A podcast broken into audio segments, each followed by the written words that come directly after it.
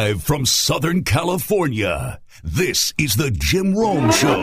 So I know some of you are living really well right now, and some of you are not happy at all. I'm getting at this.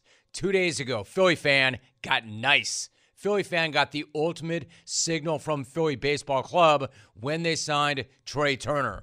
Signal being, you know, the fan, the signal that every single fan base wants, but not every single fan base gets the sign that we're all in. We're serious. It's win now mode. It's freaking go time. We don't care what it costs. We don't care what we have to do. We're in it to win it. How many fan bases can honestly say that that's the message they're getting from their team? Not many. Philadelphia can. And that's what happens when you commit a cool bill with a B, bill, to six players. It sends a very clear signal. However, Philly fan is not the only fan getting that message this week. You know where I'm headed next. You know who's going to get that run. I'm going with San Diego. Well, you cannot say the Padres are not trying. Absolutely. Last night, Xander Bogaerts became a Padre. 11 years, a staggering 280 mil. And I better hear some reaction, Padre fan. Because that's big. That's huge. And one of the true shockers of the MLB hot stove season, which hasn't just been hot, it has been on fire this entire offseason. That hot stove has turned into an incinerator. And that's what the Padres lineup could be as well this summer. Check out that lineup. A lineup that potentially will have the likes of Xander, Manny Machado, Juan Soto, Fernando Tatis, and Bogaerts.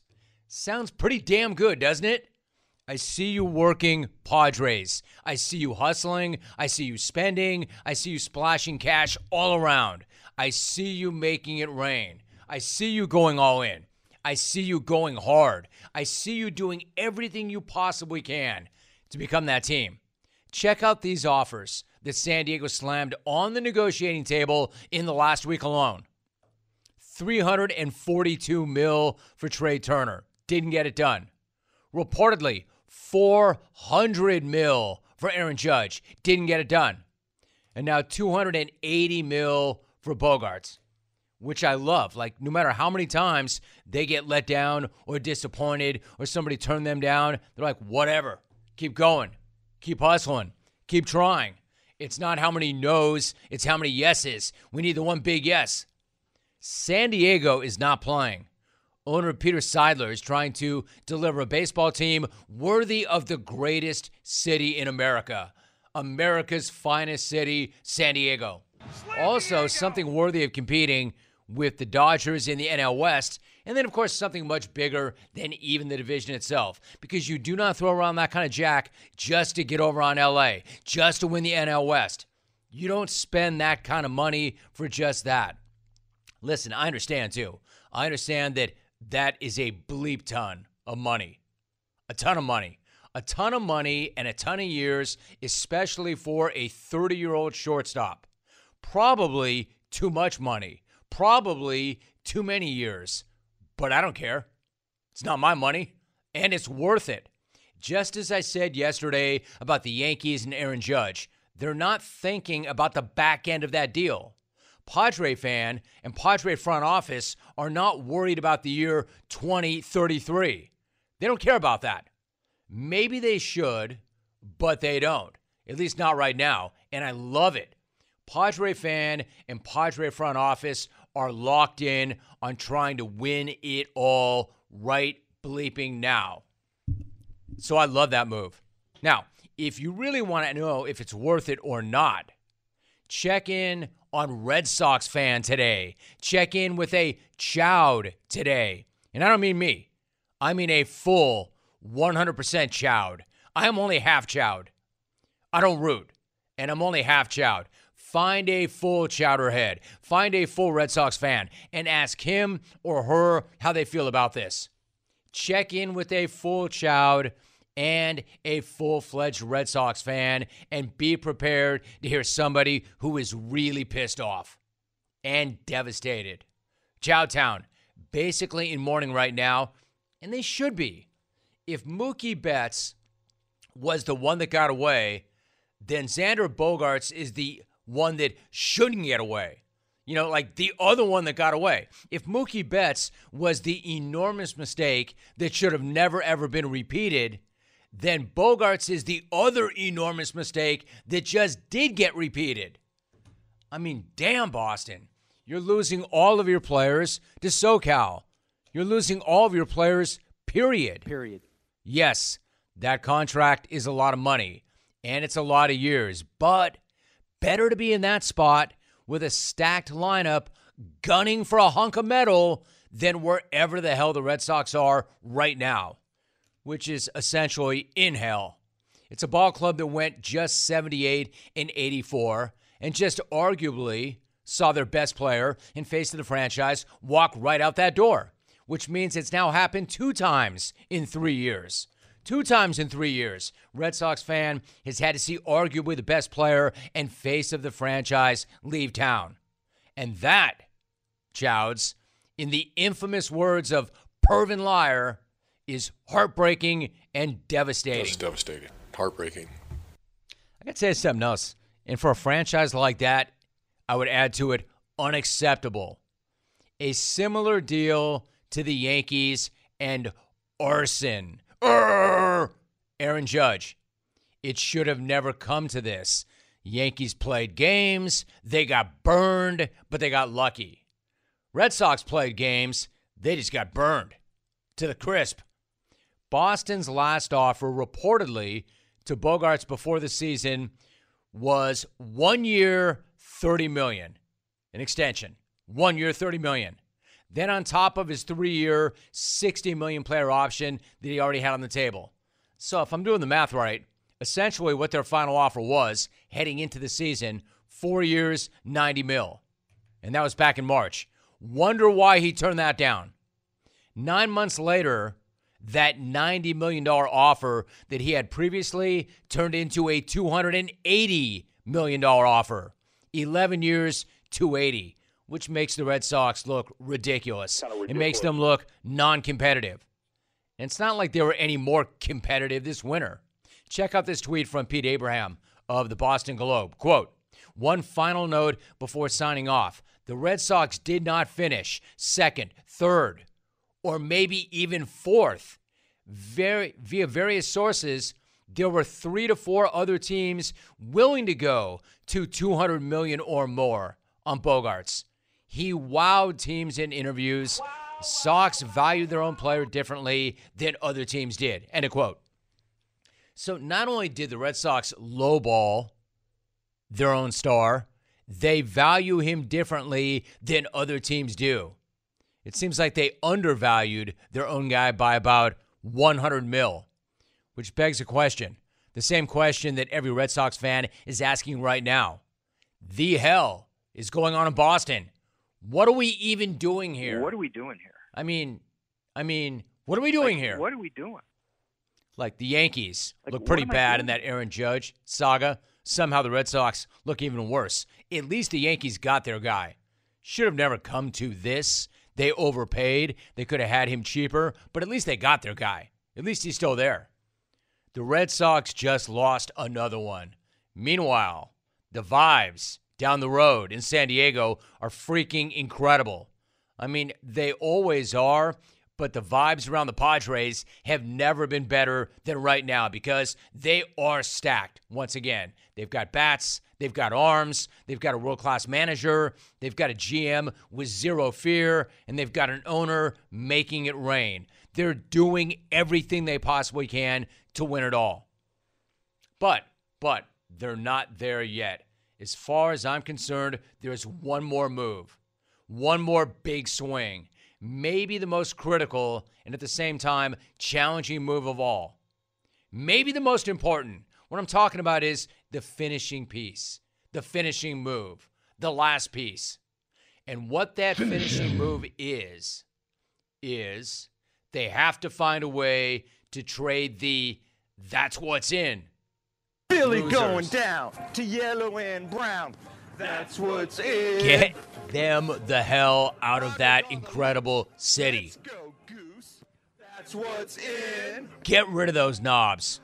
Send them as far away as possible. Trade them to another state, another country, another continent, another planet, another galaxy, another universe, another reality, another timeline, another plane of existence. Hell, straight to the sun for all I care. I don't even care about the specifics. Just get them the hell out of San Diego. I don't want them anywhere near America's finest city because those dudes completely killed the vibes this past postseason. They killed the vibes. They humiliated the finest city in America. And they actually did put one of those so called hexy poos on the Padres. Poo, I put a hex on you. Right. One of those. That can't happen. Clones, what do we want when we're craving protein or we need more energy? Not bars, not sugary snacks, not energy drinks. No, we want beef. Pure and simple. So, where's the beef? It's in a package of Old Trapper beef jerky. Old Trapper is not your father's jerky, shriveled, dry, and tasteless. Old Trapper beef jerky is made from lean strips of steak and quality spices that are smoked over a real wood fire. So, it's tender and it's tasty, it's not tough.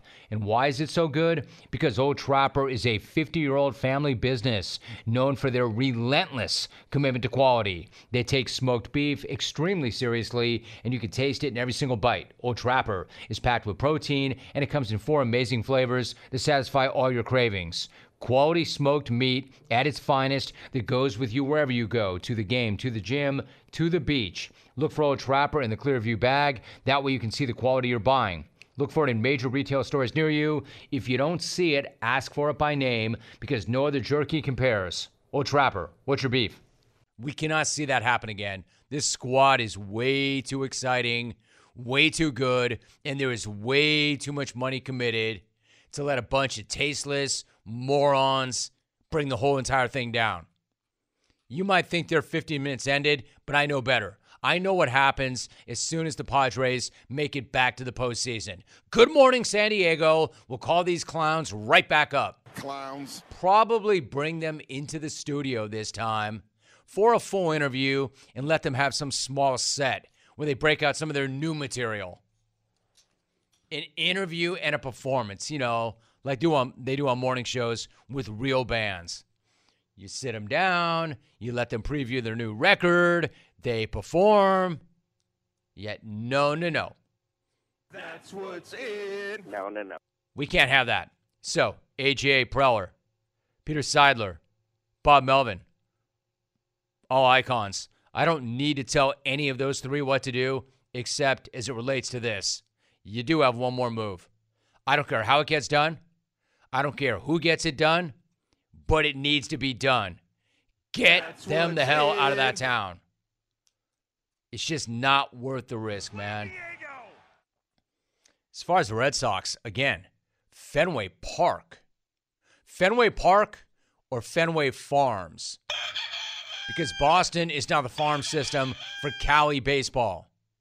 Never mind waiting for prospects to blossom in the minor leagues, just roll right into Fenway and get them ripe. The best of the best. The ones that are already stars and ready to roll. You don't need to develop them. You just need to take them off the Red Sox hands because clearly they don't want them.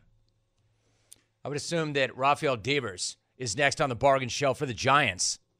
Like Fenway Farms is one of those farms that you see in the middle of nowhere, right? You're on this long road trip and you're driving and you're driving and you're driving. Then all of a sudden, there it is. Hey, there's Fenway Farms. 10 avocados, $1. You know the signs. 10 avocados for $1. 50 sweet corn for 2 bucks. Pick your own fresh strawberries. Get your blueberries. Oh, and pick your own all-stars. The Padres were on that roadie. They pulled over and they grabbed a Xander. Like in the past, the Dodgers would drive by and remember that they got Manny and Nomar. So they know. They went on a road trip. They made a stop. They pulled a Mookie. Fenway Farms, man, they've got it all. They've got everything you need for the fam. They've got donkeys out front so the kids can take pics. while sitting on a donkey. During Halloween, they'll have a corn maze. During the spring, they'll have a petting zoo. And you can ride a pony, tractor rides for the entire family, while sitting on bales of hay. Good place to get your holiday cards done. Hey, by the way, send me your holiday cards to Rome at haveatake.com. You know, once you're at Fenway Farms, not only can you get All Stars and Hall of Famers, you can get some homemade ciders, apple, pear, rhubarb, get a little buzz on. You know, I think about that. Makes me want to change my mind about our Christmas break plans. Instead of going to Mexico, I think I might just make a road trip to Fenway. Fenway Farms. It shouts, another one just got away. To quote my famous 100% chowed father, how's that grab you? He'd say that. How's that grab you? Meanwhile, San Diego reaction. I love how hard they're going. This message is sponsored by Discover. Did you know that you could reduce the number of unwanted calls and emails with online privacy protection, the latest innovation from Discover? Discover will help regularly remove your personal info, like your name and address, from 10 popular people search websites that could sell your data, and they will do it for free. Activate in the Discover app. See terms and learn more at discover.com slash online privacy protection. Ryan Shazier is my guest. Ryan, great to have you on. How are you? We're doing good. Thank you for having me, Jim. It's good to have you, Ryan. Really appreciate it. So, you're an inspiration to so many people. I want to get to your podcast momentarily, but I want to ask you about the book that I mentioned, Walking Miracle. How did you take football, your love of football, and use that as a way to progress forward and carry on with your path once you were hurt? What did football do in that regard? So, football, like it does with a lot of things in life, it kind of taught me discipline. It kind of taught me how to overcome. It, it taught me just things aren't going to always go your way. So when I was going through my injury, it allowed me to use those lessons and just understanding how to deal with injuries, understanding how to deal with rehab, and just really focus in on that. So every time I reached a goal, I would call it a first down. I know I played defense, but I'll call it a first down. And then when something was really important to me, I would call it a touchdown. So I, I just allowed those football moments in my life to be able to push me forward to being the uh, guy I wanted to be. Ryan Shazier joining us. I love the analogy first downs, touchdowns. And I think also many of us will never forget the image of you walking on stage back in 2018 at the NFL draft, only one year after you were injured with your then fiance and now wife, Michelle. Ryan, when you think back on that night, what do you remember most and how emotional was that for you? it was a very emotional moment for me because I remember when I first agreed to do it, I talked to Roger Goodell and I told him, "Hey, I think I'll be able to walk by the time of the draft." But if you would ask my trainer, he would have said, "Man, Ryan, you kind of put a lot of pressure on us." And that's one thing that football helped me out with, and that I really remember is the pressure that I put on myself to be able to get back to that moment. And I'm really happy that I was able to do that because I was able to walk out in the draft just to let everybody know that I was blessed enough to be able to walk again. I just wanted to thank everybody, you know, that sent out prayers for me, that was wishing the best for me. And I thought that was a good way of showing people, hey, Ryan is getting better from the situation that he was in. Ryan Shazier joining us. He's got a brand new podcast, which we'll get into momentarily. Ryan, I want to ask you also, I think, about Tua Tagovailoa, I think a lot of people thought of you when they saw him suffer that concussion back in September because you suffered your injury in a primetime game in Cincinnati. In fact, you went to the University of Cincinnati Medical Center, the same facility that Tua went to. What was your reaction when you saw what happened to him? So when I saw what happened to him, I didn't really have the same reaction that a lot of other people had. So when I see uh, other players get hurt, the first thing I always look for is just if their legs are moving, if they're able to move their lower body.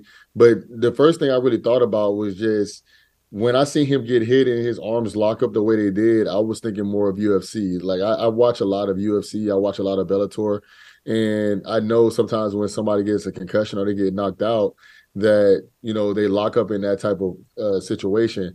But I knew with him being in Cincinnati that that you know like like I put on this post right here that that is a great hospital network. They do a great job of just trying to do what's best for the for the person that they're taking care of at that time. And I just knew that I was in good hands, and Tua was in good hands when he was in the hospital. Ryan Shazier joining us. So a quick follow up: If you watch a lot of MMA, a lot of Bellator, a lot of UFC, who's your favorite fighter? Who are guys you identify with?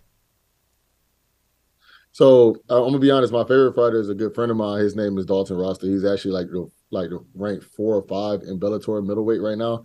But if you was to talk about big name fighters, uh, if we're talking about UFC, I'm a big uh, uh, Israel Adesanya fan. I like uh, uh, and I like uh, Ngannou a lot.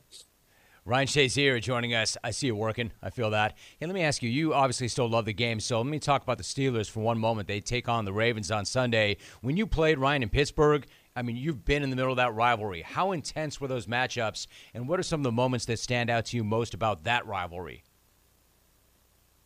that rivalry is just so intense. It's, it's crazy because it doesn't matter how good each team is. It's going to be a, a, tough game. It's going to be a tough rivalry. It's going to be a physical game. Both of us like to run the ball. Both of us like to play physical football, and you see that when you're watching the game, and you definitely feel it when you're playing. And it doesn't matter if Lamar is hurt or Ben was hurt or one of the main guys was hurt. The physicality is still coming out on that field. And some of the things that I can remember when I was playing was like I have two moments. One moment was when I caught an interception in Baltimore the year I got hurt. I remember I did the Ray Lewis dance. I was just playing around and I was just happy about having a turnover. But I also remember when we played them in the playoff game before and Justin Tucker hit a uh but like a 55 yard field goal to you know kick us out of the playoffs. So it just lets me know like just the big moments that we've had in those games. And it was just uh, it was just an amazing rivalry to play in when I was playing. I love that. Ryan Shazier joining us. I mentioned you're the co-host of Don't Call It a Comeback. It's a podcast from Wondery which highlights some of the best comebacks in sports. Given everything that you've gone through, how important is it for you, Ryan, to tell these comeback stories? And then what are some of the subjects you've been focusing on? So to me, I feel like it's very important for me to be able to come back and tell these stories. I, have had a comeback that a lot of people recognize, a lot of people know, a lot of people support it. But just the fact that we can talk about just players that were counted out, that people just thought their, their careers were over, like a, a Geno Smith, to coming back and being one of the best quarterbacks in the NFL and leading his team to possibly the playoffs this year, to also having uh, uh, teams like the University of Michigan, when we talked about their long run of uh, losing streak to Ohio State, to actually coming back and playing against us, to even talking about Justin Verlander and allowing him to be able to come back off of the injuries he's had, win a game in the World Series, and then also win the World Series himself. So it was just awesome just to have these type of stories to be able to talk about just comeback stories because people love comeback stories. They love to see people overcome.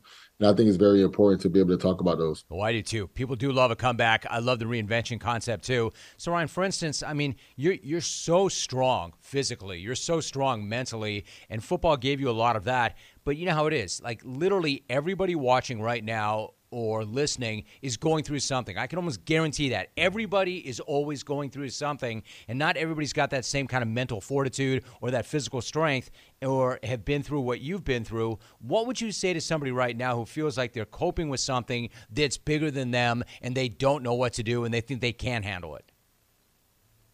So I think the biggest thing, just when you're talking to somebody that's going through a, a lot, of adversity, a lot of uh, toughness right now. I think the biggest thing is you have to really focus on that no matter where you're at in life, no matter what you're doing in life, life is going to throw you a curveball. When I got hurt, I felt like I was one of the best players in the NFL, and it just you know that's everybody's decision. You know, you they can make an opinion on that. But one thing I did learn is that no matter who you are, or what you're doing, that life can throw you a curveball. Your life can change in a matter of seconds. And you just have to have a great perspective on what you're dealing with and what you're going through to be able to overcome it and just understand that if you believe that you can overcome something, if you want something bad enough that it's possible, and uh, you were able to see that with me walking again, and that can happen with anybody with whatever they're trying to do. I think that's so important, Ryan. And not only that, not only knowing that that curveball is coming, and you know it's coming because no matter what, it's coming But if you know it's coming, you should be doing everything you can on a daily basis to set yourself up for that when it comes because it's not a question of if, it's a matter of when. We know this. Before I let you go, let me ask you about the Steelers. They have won back to back games. They're now 5 and 7. How much improvement have you seen from rookie quarterback Kenny Pickett since he took over? I'm really excited how Kenny's playing because at the beginning of the year, he was thrown in in the midst of the season he didn't have a lot of reps with his receivers and tight ends and running backs through camp because you know he was practicing with the second and third team. He had a little bit of reps with George Pickens, but to me, I really think with him understanding the offense, with him actually getting used to the guys a little bit more after this bye week, he's he's taking care of the ball, and I think that Kenny's going to be a really phenomenal player. It just he needed his time to gauge the offense gain chemistry with everybody. And we've been able to see that his last two, three games. He hasn't really been turning the ball over. He turned the ball over a decent amount his first few games, but he's a rookie quarterback in the middle of the season. Now we're actually seeing him being able to move the offense and, and put us in position to win games. And I think Kenny's doing a great job right now. Ryan Shazier, my guest. Ryan, one last thought. You talked about what it was like to be in the middle of that Steelers Ravens rivalry, which is incredible. You're also part of one, one of the biggest college rivalries, too, Ohio State, Michigan. What was it like to be in the middle of that game and that rivalry? And that, that game was is such a big game, and it just – it's so much weight that's on your shoulders because you're you're you're playing for the the, the great state of Ohio, and then obviously it, it's so much rivalry from that game because of just the history of the rivalry. So when you're playing the team up north and all that goes into it and understanding that you have to go through them to win a championship every single year, it really means a lot. And I know this year has been a kind of tough year for us with, us losing to uh, Michigan. But one thing I do know is that we're going to be ready to play this week. I mean, not this week, but in the college football playoffs. And I know that if we get the opportunity to play them again, is no bigger stage than beating them on the national championship. Wouldn't that be something? He is a former Steelers linebacker, a two-time Pro Bowler. He's got a brand new podcast out too. It's called "Don't Call It a Comeback." Great, great co- podcast. Host of 50 Phenoms and wrote a great book too called "Walking Miracle." Ryan Shazier, my guest. Ryan, really good to have you back. It's always good to talk to you. Appreciate the energy and the message. Thank you so much for that. No, thank you for having me. I'm really glad to be able to join again, and it's, it's always a good time talking to you. Hey, Jim Rome here. Have you ever experienced the flavor of actual live fire cooking? We're not talking about a fire pit in the backyard. This is about the big green egg, the ultimate cooking experience. An egg is the most versatile grill you're ever going to own. You can grill, roast, smoke, sear, and even bake. I'm not kidding. Try a pizza on the egg, it'll amaze you. Stop wasting money on grills that you have to replace every few years. We've all been there. We've done that. Forget the pellets and the knockoffs too. Listen to me. Roll with an authentic big green egg. It's a ceramic marvel backed by a lifetime warranty. It's simple to light, easy to use, and it works without a power source, so there's no need to plug anything in. And with the playoffs and the holidays approaching, you cannot beat a smoked turkey on an egg. It also makes an amazing gift, and they have two models that are perfect for tailgating. The best part is you can have it delivered to your house for free from a local dealer in your community. That's right. Shop online at biggreenegg.com. Have it delivered to your house for free. That's biggreenegg.com, and you will thank me later. Micah Parsons found himself in a world of trouble this morning when he went right to Twitter and thumbed out the following quote, Wait, nah, we left a Marine? Hell nah. So that was his initial reaction. He's got no, a number of members of his family that are in the military, and he didn't like that. See, the fact of the matter is, I'm not privy to the negotiation, but that Paul Whelan has been there since, I want to say, 2018.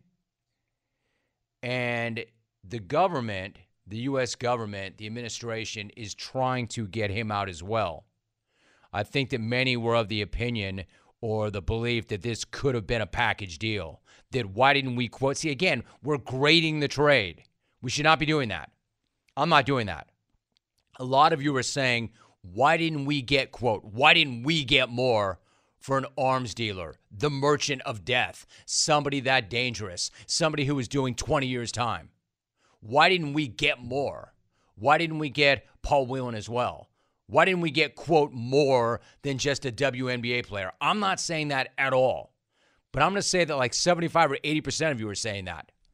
Like you're trying to grade this as a trade. There are not conditional hostages or compensatory hostages. There are not hostages to be named later. There are not conditional hostages or escalating hostages. This was not the trade deadline. It's not backloaded either. This was a swap of prisoners. And the administration was under immense pressure to get everybody who is being held right now, and notably those two. And Brittney Griner's coming home. So Micah Parsons first tweeted that, made a lot of people really angry with that, and then had a series of tweets which followed. Quote, my last tweet was no shot at Brittney Griner. I'm super happy she's back home, as she should be. I just have family who have served, and it's crazy to me that the president wouldn't bring him home too. I am the furthest thing from a Trump supporter, but I'm not a fan of Biden either. So the beginning of an apology, but an explanation. And again, is this a matter of the administration choosing her over him? I'm not saying that at all. I think the Russians see it in a different way. I, I don't know with certainty, but she was arrested for drug smuggling charges. Whelan is being held for espionage. And this was not a package deal. It was a one for one swap. And again, I'm not here to grade the trade like a lot of you. I mean, a lot of you are sitting here like, what quote, why didn't we get more? Bella, Danny Ainge would have gotten more. So then Parsons continued, quote, this is a series of tweets. Here's the next one. Quote, just spoke to some people that I respect and trust. I should have been more educated on the topic and not tweeted out of emotion for my family and others who have served. For that, I apologize.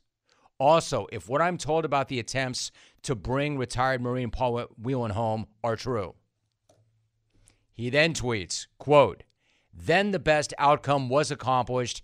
I pray Mr. Whelan comes home, but I'm extremely happy for Brittney and her family. I am too prideful to admit, or I'm not too prideful to admit when I've made a mistake.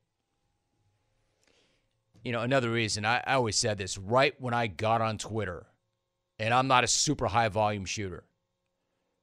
And it's gotten way more dangerous than it ever was. But when I first got on, I used to say things like, here's the thing about Twitter. It's a bad analogy. I don't like the analogy now. But back when I first got on in maybe 2009, remember I used to say, Twitter is a loaded gun and it will go off. There is no safety. You have to be responsible in the way you use it. Don't tweet angry. Don't tweet drunk. Be careful. You know, because what do you do? I'm not saying this is the case with him, but just generally, sometimes when you're upset, what do you do? You reach right for your phone. It's like the worst thing you could do. And just vent out on social media because then it's there and it's in ink and it's never going away. No matter how many times you apologize, somebody will have the screenshot. Somebody will have the original tweet. That's why you can't even delete tweets because somebody will have a screenshot. This guy writes Dear Mr. Rome, this is a more serious email. I was hoping Paul Whelan would be negotiated as part of the prisoner exchange as well. Heart goes out to that family and all the people and families wrongly incarcerated. To happier holidays. Iggy. Exactly. Exactly. That guy nailed it. That's exactly how I feel. I don't know whether or not he was part of that negotiation. Probably he was. Probably he was, and they couldn't get him out. Hopefully, they continue to try to negotiate to bring him home and anybody else who is falsely or wrongly incarcerated. But a lot of you just want to keep saying that this was a bad trade and, quote, we should have gotten more. Today's show tweets A senior U.S. official tells NBC News they tried everything they could to get Paul Whelan out, but, quote, They are treating him differently. They say he is an espionage case. They said the choice was either one or none. End of quote. Right. If that's true, then that would give you some explanation as to why that went down the way it went down, why she's coming home and why he's not. That the Russians see this as two totally different situations. Quote, they say he is an espionage case. They said the choice was either one, Griner, or none. Also from the Today Show, quote, people familiar with the negotiations for his release say the Russians refused to release Whelan without getting a Russian spy in return. Then you've got the family of Paul Whelan. According to the Associated Press, David Whelan said in a statement, quote, as the family member of a Russian hostage, I can literally only imagine the joy that she will have being reunited with her loved ones and in time for the holidays. There is no greater success than for a wrongful detainee to be freed and for them to go home. The Biden administration, quote, made the right decision to bring Ms. Griner home and to make the deal that was possible rather than waiting for one that wasn't going to happen. All right, that's a direct quote from Paul Whelan's brother.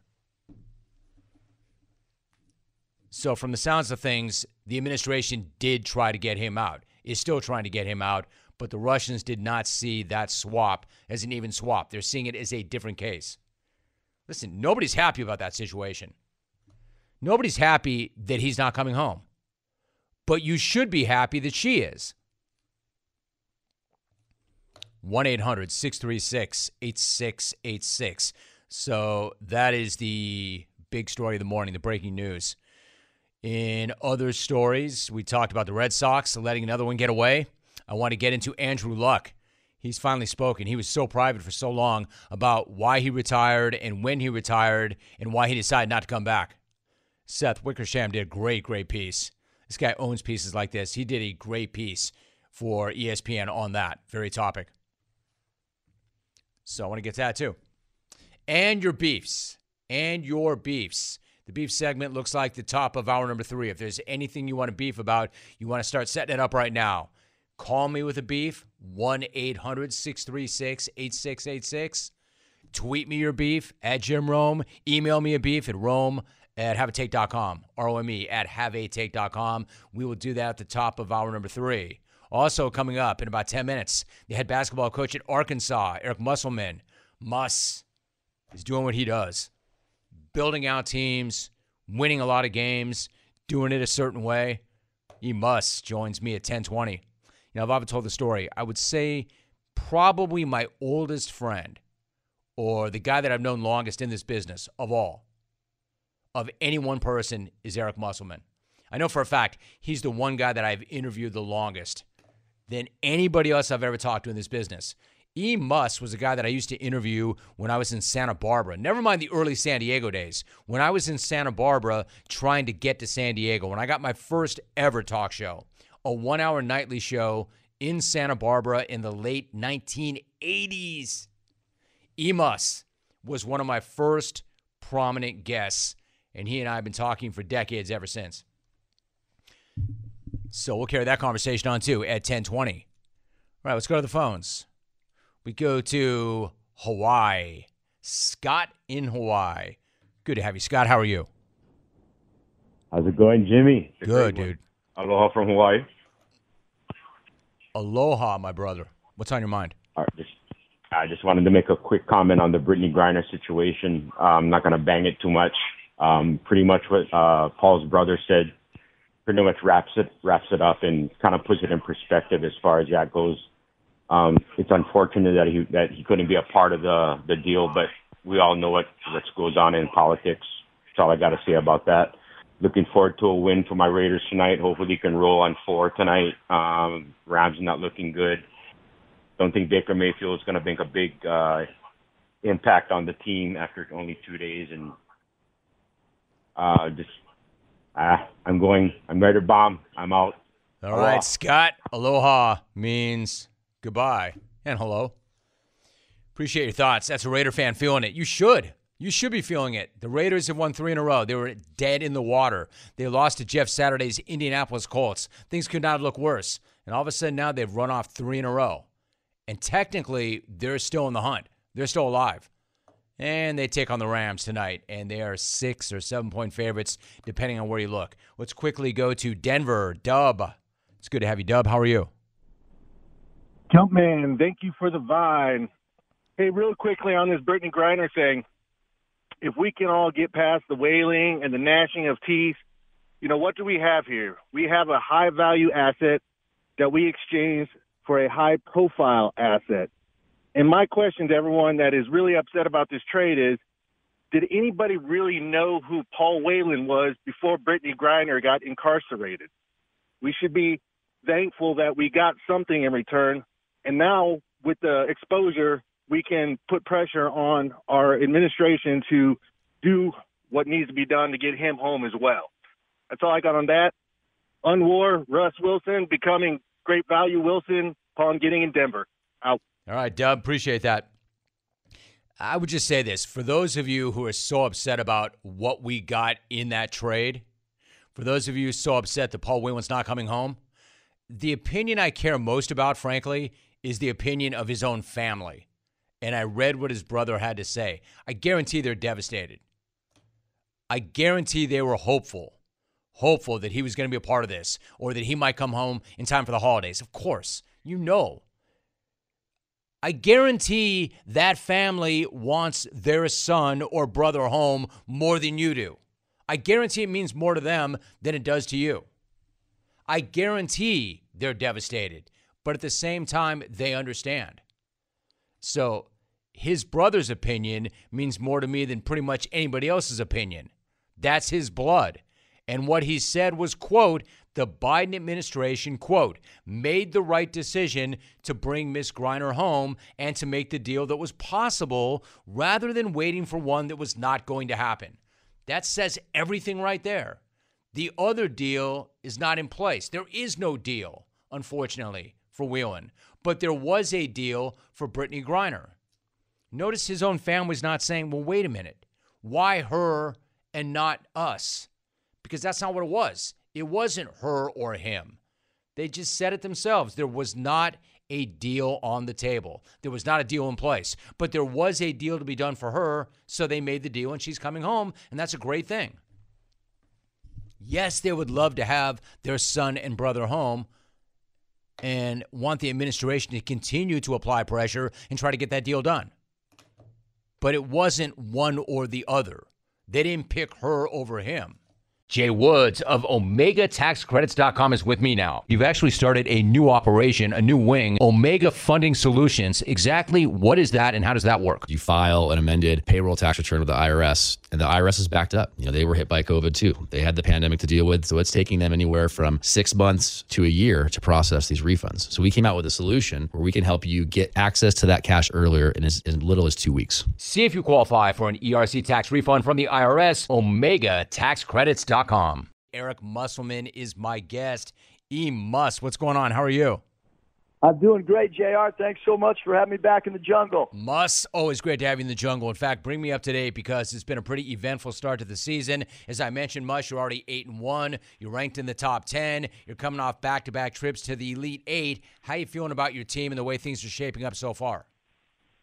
Well, Jim, it's it's been an interesting uh, season. You know, we uh, we started off the year with uh, Nick Smith, um, uh, you know, a five-star recruit uh, who's got incredible, you know, potential for the next level, being injured, um, and then we finally got uh, Nick uh, back in the fold, and and uh, you know, we got unfortunate news uh, yesterday that that that, that our you know one of our premier upfront guys, Trevin Brazile, is is out with the season-ending in- injury. So we we really only had one game with the full roster, and we're going to have to continue to adjust and, and evolve on who we are because uh, you know Brazile was such an important part of of who we were, and and Nick Smith obviously coming back.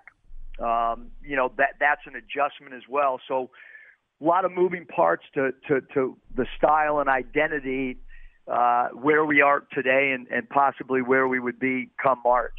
Eric Musselman joining us. I was going to ask you, Muss, about Brazile. It's just such a devastating thing. He tore an ACL on Tuesday night. His season's over. How are his spirits right now? And then, secondarily, Eric, as a head coach, what do you say to a player when something that devastating happens? What can you say? Well, I think to answer the second part, Jr. There's, there's, you know, all you can do is is is, is wrap your arms around a student athlete. You know, let him know, you know, that you're here to support him, the entire staff. Um, I just got done meeting with with Trevin and his and his and his dad, um, and and we just talked about the process of of trying to get the swelling down. Um, you know, possibly doing the surgery right after Christmas um, you know, putting together a, a, a plan for him in the weight room, uh, for for him to work on his upper body strength and and then and then what the rehab process would look like. But I think most importantly is, uh, you know, the student athlete understanding that he's still a huge part of our team. We want him to go on road trips uh, when he can. Um, and and and just trying to keep the, the the emotional and mental spirits up, and he he's actually doing uh, pretty well for someone that just found out that their season's over after, you know, putting in a lot of work in the off season. Talking to Eric Musselman, E. Mustin, what's that do to the rest of his team? Like these were his brothers, and they say they see one of their brothers go down the way he did, and everybody understands that injuries are a part of the game. But what is your message to the team in the aftermath of something like that? Because this is not an easy guy to next man up. Yeah, you're exactly right, Jim. It's not. I mean, you're talking about a six foot 11 player who plays the small forward, power forward when we played small ball, the center. So, I mean, we're not going to be able to replace his unique skill set. I, I do think when it happened in game, uh, that it really, really affected um, all of us. Um, you know, I could tell by the look on the players' faces. Um, I I felt kind of discombobulated, and and the game did not seem as important uh, while it was going on as other games did, just because of of of a, of a player going down and knowing you know that that it probably was was was not going to be an injury that he was going to be able to come back from based on what the trainers and doctors had had said it at halftime. Um, but but what we need to do is we need to now figure out uh, what style we need to play, um, who's going to take the minutes uh, that, that that Brazile had for us. That, that'll be, you know, really important. And then what skill set does the player that does take those minutes? What what skill set does he bring offensively, defensively, and then how do we fit it all together? I, I did talk to the team about. You know, Lindsey Drew had torn his Achilles uh, when we were at Nevada. He was our starting point guard. Um, as important a player as we had, and we moved Cody Martin from the power forward spot to the point guard spot, and then we ended up uh, playing in, an, in, in a Sweet 16 game and lost to Loyola and, and Porter Moser. Um, we so we were really a basket away from making an Elite Eight after our our point guard and our team leader went down with the torn Achilles. So we've been through the process before. Um, hopefully, our team will be able to adjust much like the Nevada team was able to. I appreciate that response. Eric Musselman, head coach at Arkansas, is joining us you know, Mush, you're doing what you do. You're doing what you, what you've always done. You're building, you're developing players, of course, recruiting hard. The game has changed so much. I'm curious, when you hit the recruiting trail now, Eric, generally, what are players looking for? Like, are they still looking first and foremost to get to the association? Are they looking for the best NIL deal they can get? Is it winning? Is it minutes? Is it education? Like, when you're out there right now and you're pitching and recruiting, what's coming back? What do the players want now? Yeah, I think I think for sure the guys that, that we have been recruiting, it's it's you know how do I how do I further my career to play beyond college? How do I how do I you know potentially become an NBA draft pick? What is my role going to be? Uh, what are my minutes? Uh, maybe what are my shot attempts? All those things are part of the conversation. Um, I think playing, you know, what conference do they want to play in uh, is really important. I, you know, I think that for every coach of every sport collegiately.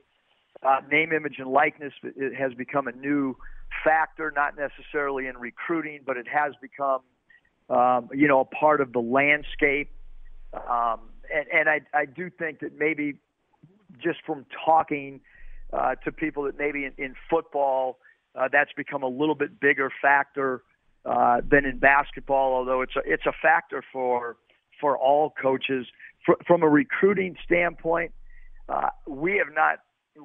We we still feel like playing in the NBA is is is the number one priority with with most recruits that we have uh, in depth discussions with.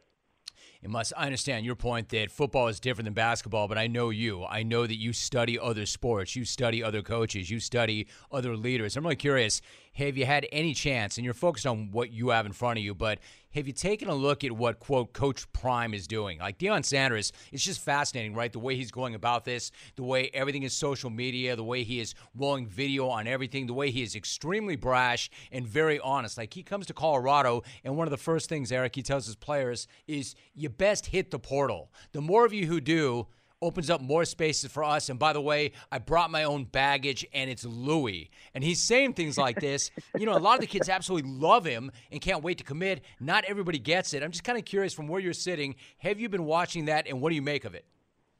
It's funny because yesterday I printed a bunch of articles uh, on, you know, I just kind of Google searched Colorado football and, and to see what their social media uh, has done, the growth in that, the growth in season tickets, uh, the interest that it's going to draw uh, with prospective recruits. Um, you know, the one thing with with Coach Prime is, that you got to really, really respect uh, is that that he, you know, he paid his dues in the coaching profession. Uh, you know, he went, ran his own program, uh, has gone, you know, from an HBCU to to to, to the Pac-12 now, um, and and and and you, I really admire guys that you know that that that go take a, a, coaching job at whatever level that it may be. Basketball, it might be a minor league coach or uh, Division three coach or whatever, and then uh, you win and you're able to elevate. Uh, but but it, it truly is fascinating his honesty, um, and then I think with the players, like hey, they respect um, you know the way that he can relate uh, to the guys, and and and and I think it was a, a great hire, and I think it's you know everybody I think it, it collegiately and professionally are fascinated to watch how this unfolds and the success that he'll have. No, you're right. And he came up. I mean, look, he came up. I want to say you came up the way he came up. Of course, none of us did because he is one of the greatest athletes ever. But to your point, he had to start somewhere, and he started at the very bottom. Like, that was the only job that he could get. That was the only school that would hire him, and he went there and he did it and parlayed that into something much bigger. Like, Eric, your basketball life has been amazing. It's taken you around the entire country, it's taken you around the globe. I've got a few friends from Cali that moved to or spent time in Little Rock and they loved it. They loved it. You're killing it at work, but I'm curious, how do you and the fam like living there and in that community? It's it's it's been awesome. I mean, Northwest Arkansas, the Fayetteville areas, and the, and the entire state. I mean, it's just unique, Jim. That you know a, a basketball program, a football program, the baseball pro, like it is the professional uh, you know, program. It, Like that's what it's all about in this state. And uh, my wife is is uh, she was up at 5 a.m. Uh, went to Bentonville and and and was doing some some work. I don't know if it was charity work today or she was helping at a TV station, but she's busy almost every single day. And and kind of to see you know my my wife and and and daughter and and how they relate uh, to the community and are out um, has has really been cool to see, and and and they've you know the entire state's really embraced the family um, beyond belief because obviously we did not have any uh, real connection um, growing up in, in San Diego and being from the West Coast. So it's been really, really cool for all of us to experience. Hey, Muss, one last thought. What do you think Bill would say if you were here, your father, in the way you have completely reinvented yourself, started over, went into the college game, have been a dominant college head college head coach. What do you think your dad would say if you were here? You know, I, I think one, it's it's just if you line up the, you know, the the two careers, it's it's it's really eerily similar other than the fact that I did not start off in college coaching like my father did at Ashland and the University of Minnesota. Uh, but he did, you know, go through the professional ranks, both minor league and NBA, and then went back to South Alabama Um, and and so I, I think he would be proud. I think the the one moment, Jim, that that uh, I always kind of have a a little pit in my my stomach or soul is that my dad was not around the day that that I was named head coach of the Golden State Warriors, and we were the, the first father son combinations as head coaches. And I, you know, that moment I think about uh, quite often. But I know he's, he's he's probably watching our team play and thinking we we have poor shot selection and. and we need to be a little bit more disciplined offensively. I know he's probably thinking that for sure. That's funny. And one last thought. So your only loss, Eric, came against a top 10 opponent in Creighton at the Maui Invitational. Quick story. So while uh, while you may not find humor in this, this to me is kind of funny. I was watching that game in another room in the house, and I'm doing my thing, and then all of a sudden, my wife Janet texts me, and she says, "Oh man, Eric is mad. He is hot." I said, "I know, darling. I'm watching the game." In that game, you made your run. You came up just short. What was your biggest takeaway from that game and the trip to Hawaii? What did that do for this group? Well, you know, Maui's the the field every year is so good, and it's with with with our ball club having 11 new players, Jim. It, you know, we had not challenged our team in the first three years at Arkansas that early in the season. Um, but the but the way they put the tournament on and and the talent that you have to go against, I mean, Creighton is a it really they really really challenge you uh, from a defensive standpoint because they space the floor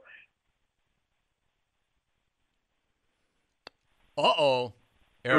Okay, there many people, many people talk, Jim, about that game thus far being being possibly the best college game in a in a short sample size of a season.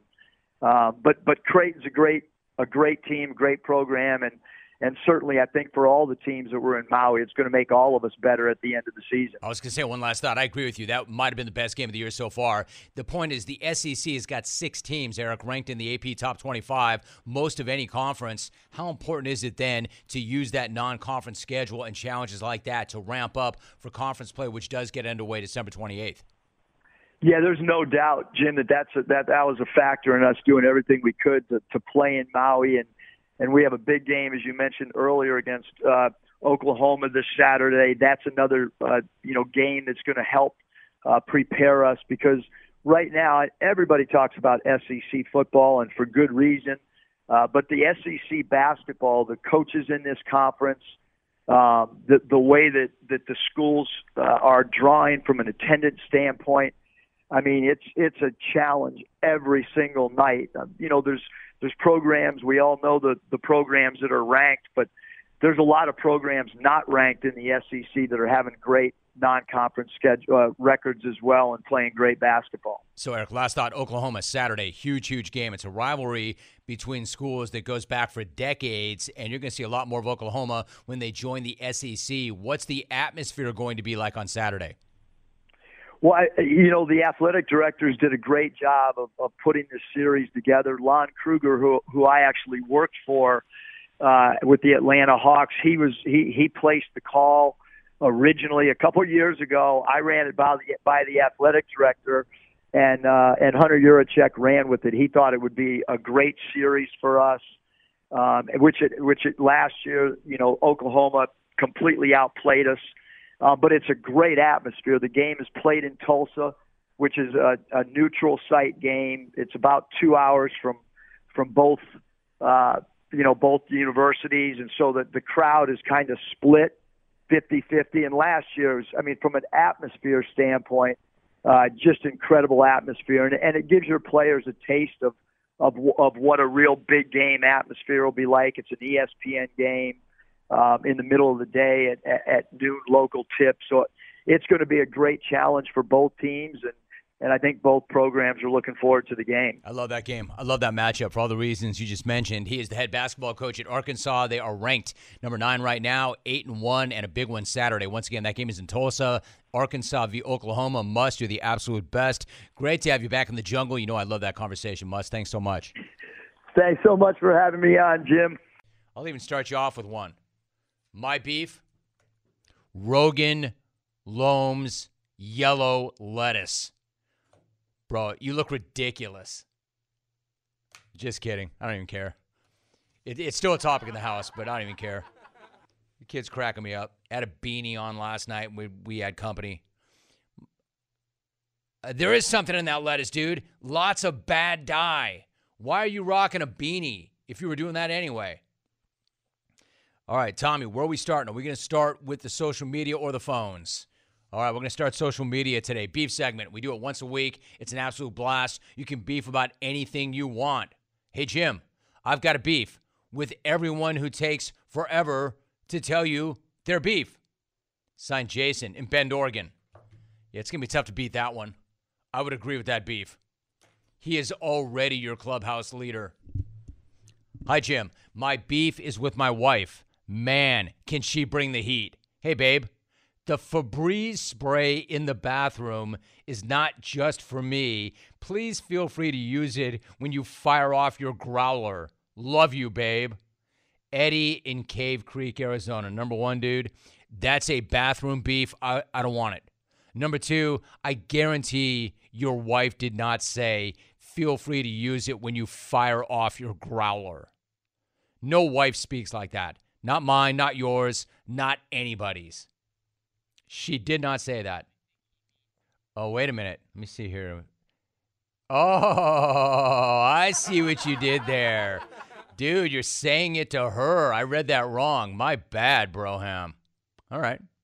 Still, I stand by my first point. I don't want bathroom beefs. Kevin writes, My beef is with the vampire at producer underscore Tom. Every time I beef about the snowy weather and all the idiots it passes by, is it because no, that he is a SoCal guy, he gives him home bad flashbacks to New York City?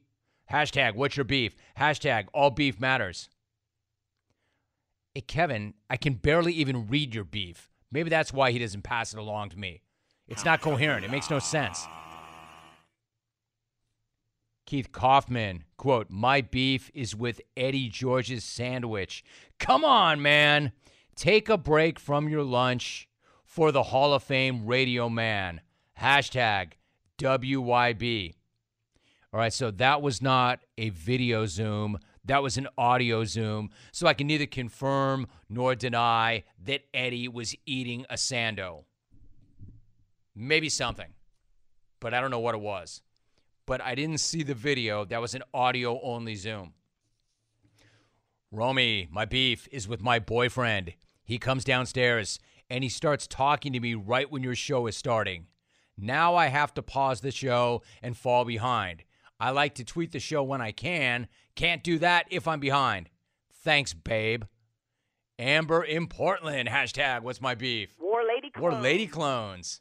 I like that. At Big Mike in CHS, my beef is with the gym, slowly turning into a fashion show. No one cares about your oversized shirt and severely undersized shorts. No one cares about your Nike blazers. No one cares about your fitted hat and beats. Get off my lawn. Get off my bench. I like it. Hi, Jim. You want to know what my beef is? My beef is with people who send a double sided letter on decorative stationery for a holiday card filling us all in, in on all the activities their kids have been involved with the last 12 months. Trust and believe nobody gives a crap. Just send a Hallmark and sign it. Bella B in Calgary. Hey, Bella, that's some good beef, especially coming from you. That might be your best. Van Smack, my beef is with the participants in the Dr. Pepper halftime challenges. Why do they hand these kids a football who then proceed to chest pass and granny toss from five yards away like it's Bozo's grand prize game? Move back to 10 yards, learn how to throw a football properly, and earn your $100,000 scholarship that you will likely waste. War Canadian Clear flavored water in the glass bottles. Vaughn in Knoxville. Van Smack. My beef is with my 56 year old sister who blames our deceased parents for her failures. Hey, sis, you have two kids with two different men with two divorces on your resume. Pick up your stones and move the hell out of your glass house, you ingrate. McKay in Oakland. Tell you what, bro. Actually, I, I kind of like that. I kind of like that.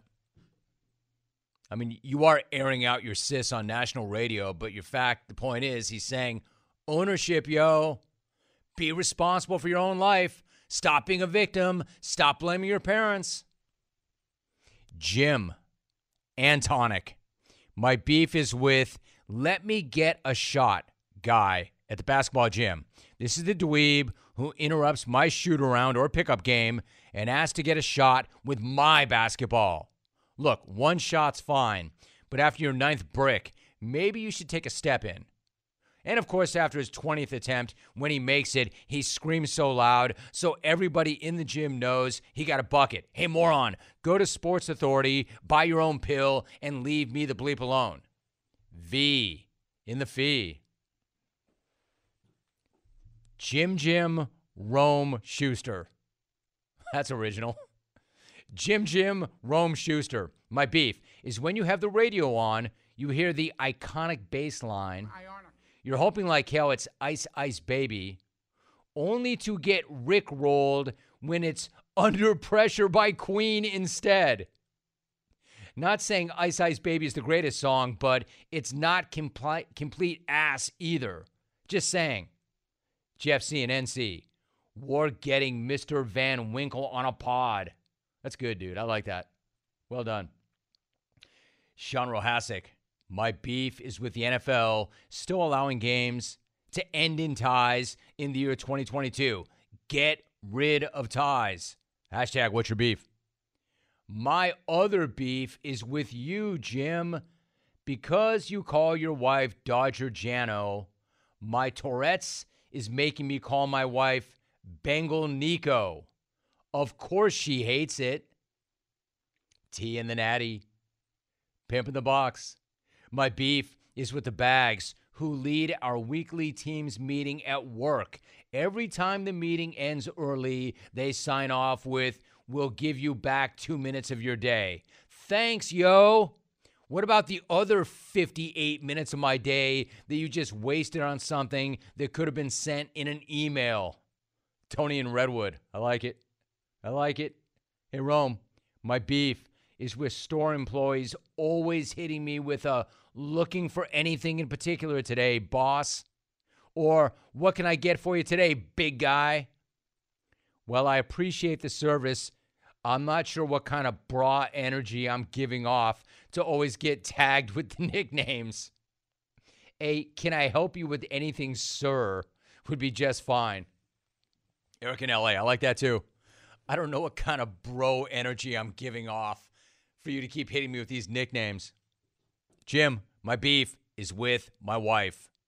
I bragged that our recent water bills have decreased by 10% because instead of wasting four gallons of water per flush, I have been peeing in the shower. Instead of appreciating my cost saving measures, she called me disgusting and demanded that I stop. I don't have proof, but I'm pretty sure that 90% of the urinating population goes in the shower. Conserving water and saving money, you're welcome. Brian in Detroit. I'm not even going to open that up to conversation. I have no take. I, am not going to open that up. Let's go to the phones. We go to Pomona. Anthony in Pomona. Anthony, what's your beef? Hey, Jimmy, my beef is people that hate Christmas music. I got some Christmas beef for you. Now, I used to be this guy. I used to be this guy that hated Christmas music all the time, too, until I started noticing everyone else hating it. So now every day when I go to work, I punish people by blasting Christmas music all day. That's not a good call. No. You don't like that call. I don't like that call. Hey, Alvin. I, not a very good call. Uh, I'm not saying that you're wrong to do so, but I'm curious why you ran him. Alvin's response is, You mean just like we blasted you? He got run, according to Alvin, because of a lack of phone quality and he was not able to get to his point. Get off your speakerphone. Do I really need to say that at this point? You're on a nationally syndicated radio program carried by several hundred stations and seen on national TV. Get the hell off your speakerphone. Let's go to NoCal, Michelle. Good to have you, Michelle. What's your beef? Jim, my beef is with the mailman who proceeds to take a dump on the fourth hole at the golf course and drops a heffing in the waiting room. In the- That's not a good call. No. You don't like that call. I don't like that call. Not a very good call. Michelle, come on. Michelle, I want to be very careful about doing this in case I'm wrong. but that, that's a straight up lie. Nobody does that. You've never seen the mailman take a dump on the fourth hole. Not on the green, not in the rough, not at the tee. Uh, I'll give you credit for having a detailed lie, but a lie nonetheless. Credit for delivering that lie straight, but come on. come on, Michelle. I love the way she said that with a straight face, too. Deadpanned it. All right, let's go to Florida. Don, It's good to have you. Don, what's your beef? Jim, my beef is with Logan. Um, why are you choosing all these schools? Make it easy on yourself. Go to Arizona State, have your baseball, and be much closer to your parents. I'm out. Appreciate you. First of all, there's no way in hell he plays baseball at Arizona State unless he can somehow walk on and then never see the light of day. He's not playing baseball at Arizona State. Sorry, but my kid's not going to play baseball where Barry Bonds played baseball or Dustin Pedroia. That's not going to happen. In terms of Arizona State, maybe. You know what he said to me yesterday? Here's an update. I asked him, what was your leading candidate of the schools that you have gotten into? And you know what he said? Boise State. Oh, one update on Clemson. He was not waitlisted, he was deferred. So it sounds like the Clemson dream is dead, although I don't think it was ever his dream. Let's go to Grand Rapids, Jack. Good to have you, Jack. What's your beef? Hey, Jim, my beef is with wide right hand turn guy. Hey, wide right hand turn guy, stop swerving into my lane when you're making a right hand turn. You got to realize you're driving a subcompact, not a semi. Do better, you kook. My man, nice job. Do better, you kook. You're driving a compact, not a semi. Do better, you kook. Stay the hell out of my lane. That's strong. 1 800 636 8686. Got to go to Humboldt. Jay, good to have you. Jay, what's your beef?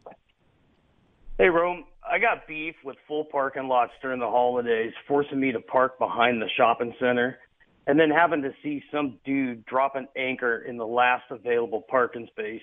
That's my beef. It is the holiday season, dude. People are shopping, people are going to the mall. That'll happen. Get it done early. Or just shop online.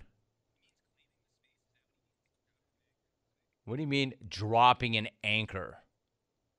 Is that like dropping a growler or is that like dropping an anchor? Why is everybody just blowing it out all over? Nobody took the last space and claimed it as their own by, quote, dropping an anchor. It's almost. Are you saying, when you say dropping an anchor, are you saying like you're holding the space? Or are you saying that they dropped an anchor? Like when I said to you, I don't want any more bathroom humor, did you just take it outside? Is that why everybody is now dumping on the fourth hole or in the last spot at the mall? Stop. Let's try Green Bay. Luke. Hey, Luke, what's your beef? Hey, Romy, I got a beef with these people that can't figure out how to use the ATM machine.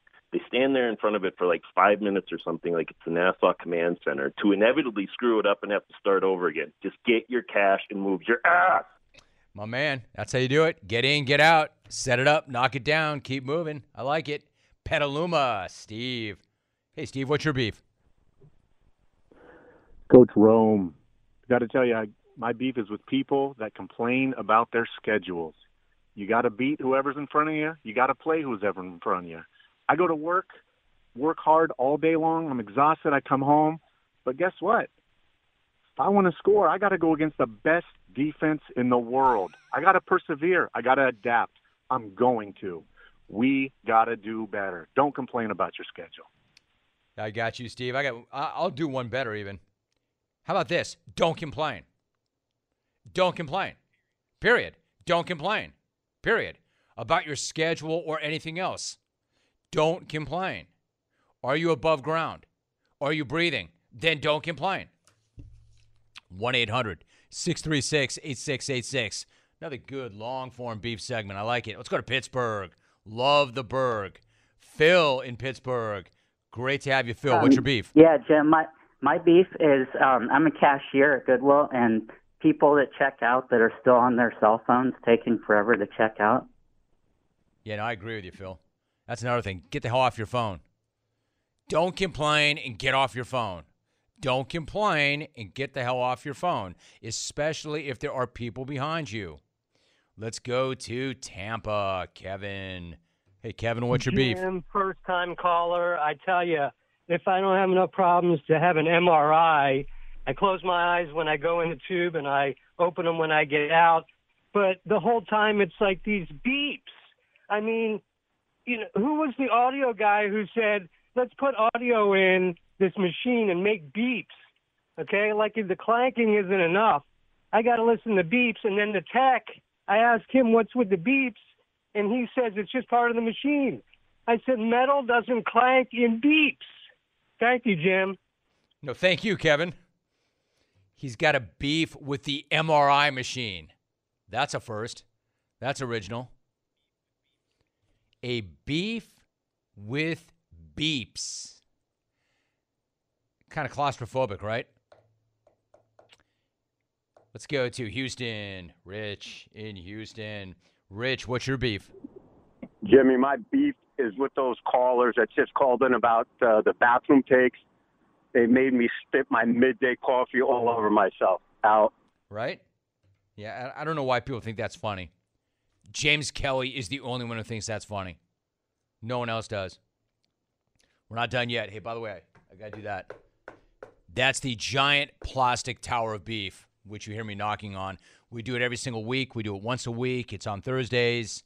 And I will tell you this the phone call portion of the beef segment has dramatically improved. When we first started, it was almost unusable, but it's gotten much, much better. Let's go to San Antonio. Ed, you made it in. Ed, what's your beef? Hey, Jim. Yeah, my beef, people on social media that don't categorize their pictures. I mean, why force me to have to scroll through hundreds of pictures of your friends and fam just so I can see you in a swimsuit? Come on, step up your game. Ed in San Antonio. Why should I have to wade through? That's you know that guy. That's make me a sandwich guy. That guy. Why don't you make me a sandwich? Why don't you stop posting a bunch of pictures I don't want to see and just post a picture of you in a bikini and then make me a sandwich guy? That's who that is. Ed in San Antonio. I'm going to keep this thing going. Let's try Portland. Ryan, it's good to have you too. Ryan, what's your beef? Hey, my beef is with loud Harley motorcycles that also play music. I do not understand that. Never will. All right. A little random. It's all right, though. Ryan in Portland.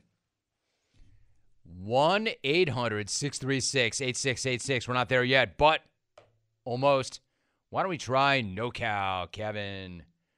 Kevin, what's your beef? My beef is with DoorDash customers who give us drivers a low rating because they requested no tomatoes in their burger. They get tomatoes. Give us a low rating. We're not cooking your food. We're delivering it. What do you want us to unwrap the thing and check it out? Thanks. My man. I love that. That was so good. Rack him, Alvin. Why Rack are you him. giving us a low rating? We didn't prepare the food. We're just delivering it. It's not on us. Good night,